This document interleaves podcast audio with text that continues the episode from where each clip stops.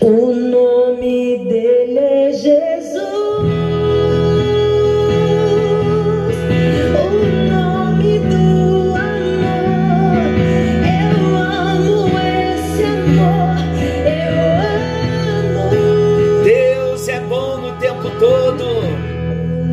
E em todo tempo Deus é bom.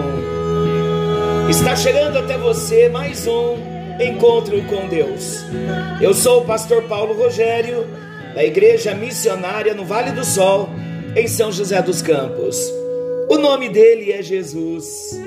Como é importante e necessário para nós conhecermos a Jesus, amarmos a Jesus, vivermos para a glória desse Jesus.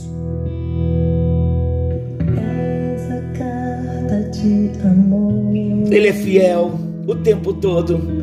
que foi escrita. Ele é fiel o tempo todo. Queridos, no encontro anterior, nós iniciamos o nosso assunto sobre esta nova série Jesus. Deus a colocou em meu coração para que nós pudéssemos nesse tempo ter os nossos olhos abertos, o nosso coração mais sensível a Jesus, através de um conhecimento experimental.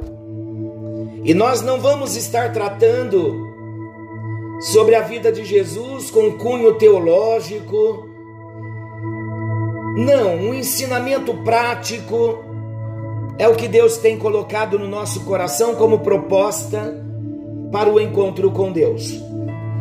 Um ensinamento profundo, numa linguagem simples, que todos nós podemos compreender e colocar em prática e não esquecer mais. Nós iniciamos ontem a série Quem é Jesus? O que a Bíblia diz sobre a vida de Jesus. Nós dissemos a primeira apresentação nossa sobre Jesus é que Jesus Cristo, ele é o unigênito filho de Deus. Ele é o único filho de Deus. Ele entregou a sua própria vida. Entregou a sua própria vida em sacrifício para nos comprar, para nos perdoar, para remir e redimir todo aquele que nele crer. Jesus, ele é a segunda pessoa da Trindade. Por isso Jesus é igualmente Deus, assim como o Pai e o Espírito Santo. Do Antigo Testamento, amados, ao Novo Testamento, isto quer dizer do primeiro livro da Bíblia até o último livro da Bíblia, vemos claramente quem é Jesus. As informações sobre a pessoa de Jesus são tão grandes, é tão vasta, que é impossível nós sintetizarmos em um único texto. Como a nossa proposta é apresentar Jesus, e nós dissemos aqui no início que Jesus é a segunda pessoa da Trindade, então nós vamos começar apresentando Jesus, Deus, como uma pessoa na Trindade. Parece ser um assunto difícil, mas nós vamos tratá-lo de um modo simples e todos nós vamos compreender que Jesus é Deus e ele faz parte da Trindade. Ele é a segunda pessoa da Trindade. O que é a Trindade? O que a Bíblia diz sobre a Santíssima Trindade? Então, em alguns programas, em alguns compartilhamentos, nós estaremos falando, em alguns encontros com Deus, estaremos falando sobre a Trindade. Bem resumido, mas bem prático para nós entendermos. Então vamos juntos? O que é a Trindade? A Trindade é uma doutrina cristã. Essa doutrina cristã ela trata acerca da diversidade que há na unidade de Deus. Deus sendo um, há uma diversidade em Deus. E qual é essa diversidade na unidade de Deus? A diversidade que há na unidade de Deus estão nas pessoas do Pai, Deus Pai, do Filho, Deus Filho e do Espírito Santo. Deus Espírito Santo. Então, quando nós tratamos sobre a Trindade, a primeira coisa que se deve ser considerada sobre esse assunto da Trindade é saber que nós estamos diante de um grande mistério. Em outras palavras, é impossível ao homem compreender e explicar a Trindade de uma forma plena. Por que é impossível ao homem compreender e explicar a Trindade de forma plena? Porque Deus é infinitamente maior do que nós. Aleluia por isso. Sendo Deus infinitamente maior do que nós, de modo que com todas as nossas limitações, preste bem atenção nisso, nós temos, amamos, servimos a um Deus que é infinitamente maior do que nós. Então, todas as nossas limitações, todo o conhecimento que nós conseguimos ter, esbarrando nas limitações humanas, apenas conhecemos sobre Deus e o que Ele próprio decidiu nos revelar. E tudo que Ele decidiu nos revelar de forma plenamente suficiente está nas Escrituras Sagradas, estão nas obras, na criação do Senhor. É Deuteronômio 29, 29. As coisas reveladas cabem ao homem, as coisas encobertas a Deus. Mesmo a Trindade sendo um mistério, nós encontramos na Bíblia muitas referências, a partir de Gênesis até Apocalipse, onde nós podemos ver Deus na sua diversidade, Deus uno na sua diversidade. Deus triuno, Deus Pai, Filho e Espírito Santo, a Trindade em unidade, triuno. Então, meus amados, por mais que seja complexa a doutrina da Trindade, por mais que seja misteriosa, ela é essencialmente acessível. Em que sentido? no sentido de que o seu conceito principal pode ser claramente percebido e assimilado através de quê? Através do estudo da própria palavra de Deus. Então a própria palavra de Deus, ela revela esse mistério tão complexo de um modo claro e acessível para todos nós. Qual é o significado da Trindade? Você já perguntou qual o significado da Trindade? Voltando um pouquinho, porque estamos falando da Trindade?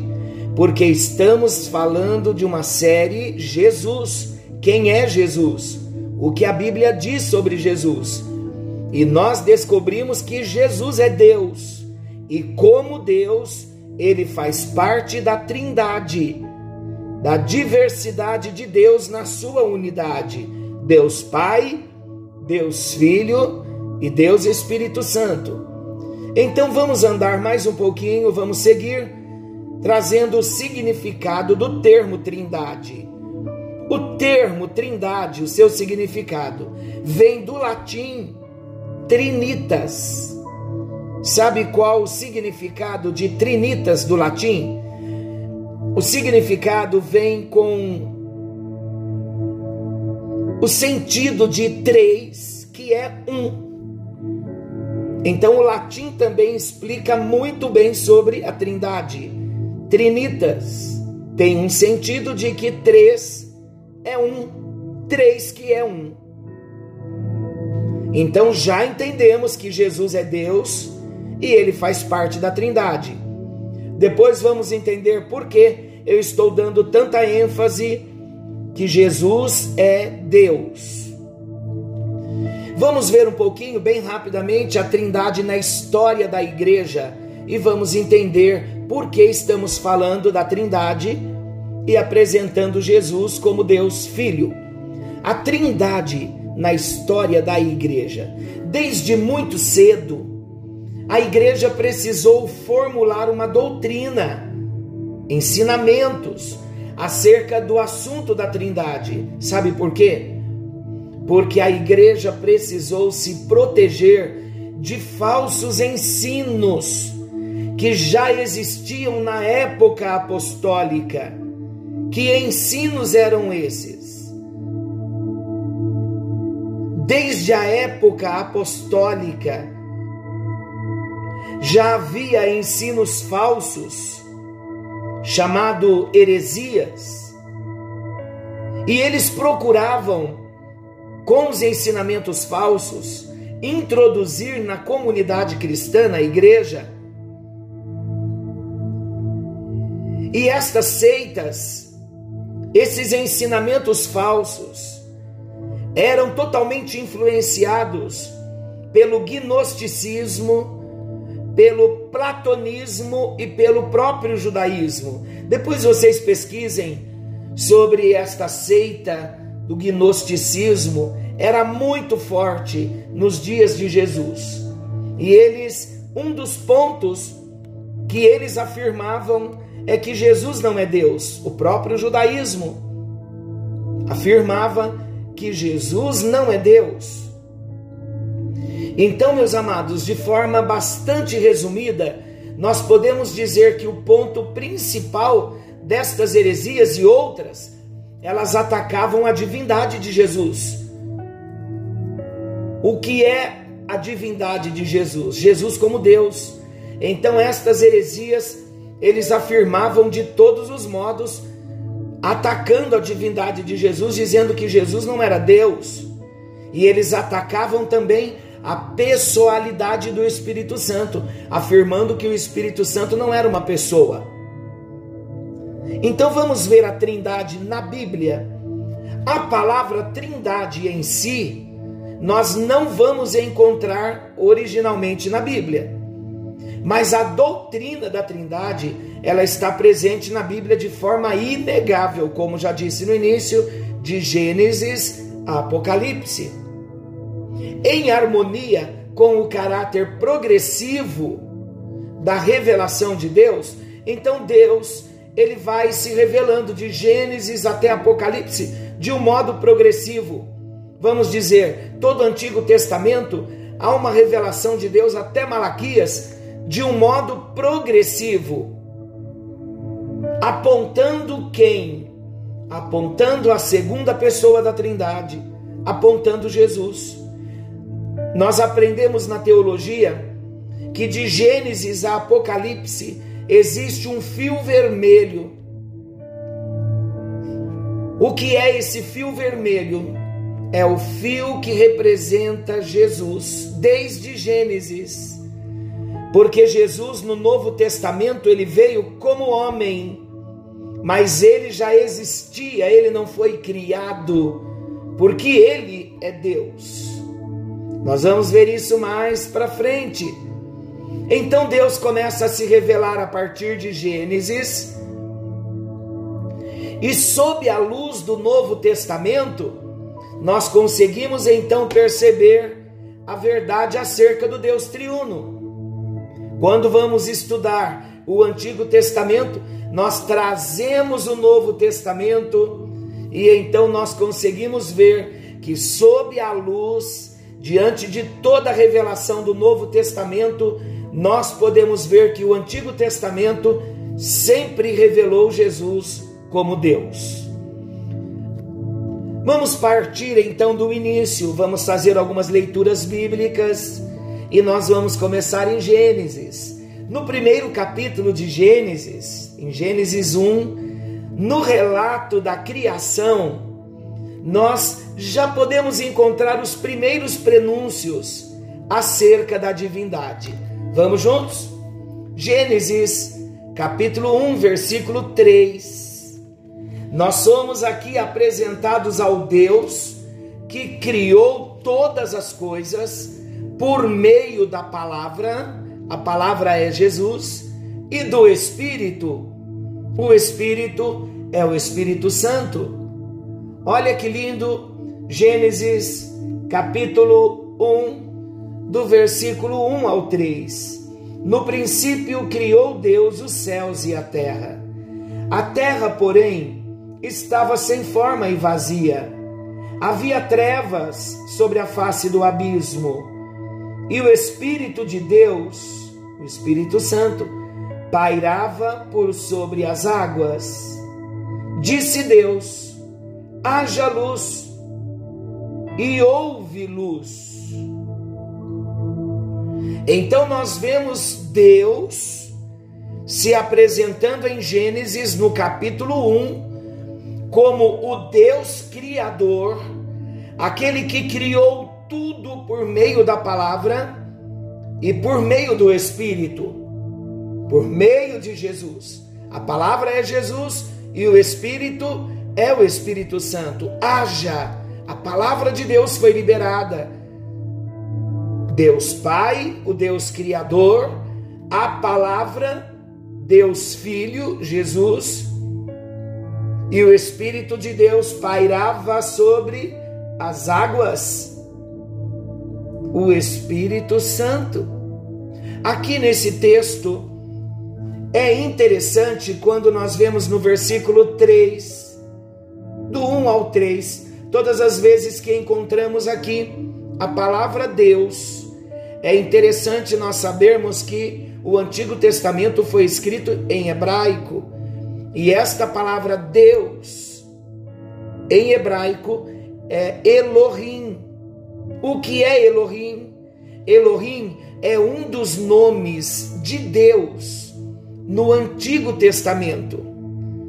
Ele está aqui em Gênesis 1, do 1 ao 3, a palavra Deus está na sua forma plural, mas não no sentido de indicar três deuses, não. Está na forma plural, porque a forma plural no hebraico ela traz o sentido de intensidade já era algo característico do hebraico. Não dizer sobre pluralidade de pessoas, mas intensidade de pessoas numa só.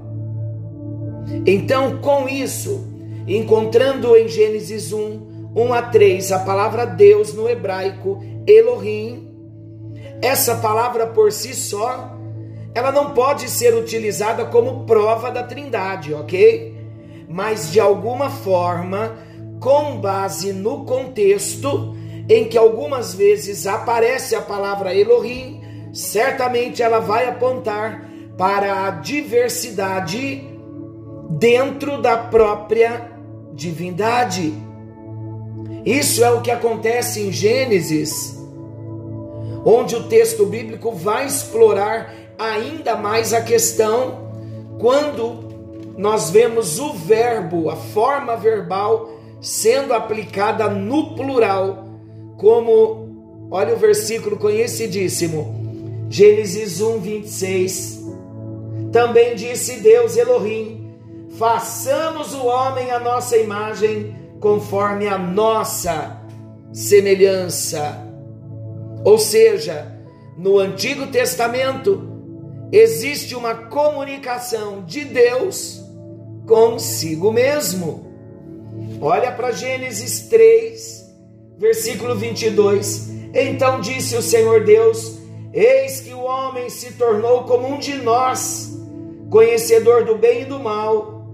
Assim que não estenda a mão e tome também da árvore da vida e coma e viva eternamente. Então disse o Senhor Deus: Eis que o homem se tornou como um de nós. Olha Gênesis 11, versículo 7. Vinde, desçamos e confundamos ali a sua linguagem, para que um não entenda a linguagem do outro, lá na Torre de Babel. Desçamos a uma pluralidade. Na diversidade, nós vemos a unidade. Seguiremos o nosso assunto sobre Jesus a terceira pessoa da triunidade no próximo encontro com Deus. Vamos falar com Jesus que é Deus. Jesus, nós te agradecemos pelo encontro desta noite, em que nós conseguimos entender que Jesus é Deus, que Deus é Elohim, uma palavra composta o Pai, o Filho e o Espírito Santo, como Deus, envolvido na criação. Nós queremos te louvar, ó Jesus, porque o plano do Senhor para nós é perfeito. E tudo o que nós desejamos é compreender a tua palavra. Que o teu Espírito Santo esteja revelando Jesus para nós e que possamos conhecer Jesus Deus participante de toda a criação, fazendo parte da Trindade, Deus Pai, Deus Filho, Jesus e Deus Espírito Santo. Pedimos também uma bênção toda especial para aquele filho, aquela filha que se dispõe nesse tempo a ouvir a tua palavra. Em nome de Jesus, nós pedimos revelação da tua palavra para que venhamos crescer no conhecimento do Senhor e temermos ao Senhor e amarmos ao Senhor com toda a nossa vida, com todo o nosso coração. Em nome de Jesus. Amém. E graças a Deus. Que a benção do Senhor te alcance. E querendo Deus, estaremos de volta amanhã nesse mesmo horário com mais um encontro com Deus. Forte abraço. Fiquem com Deus e até lá.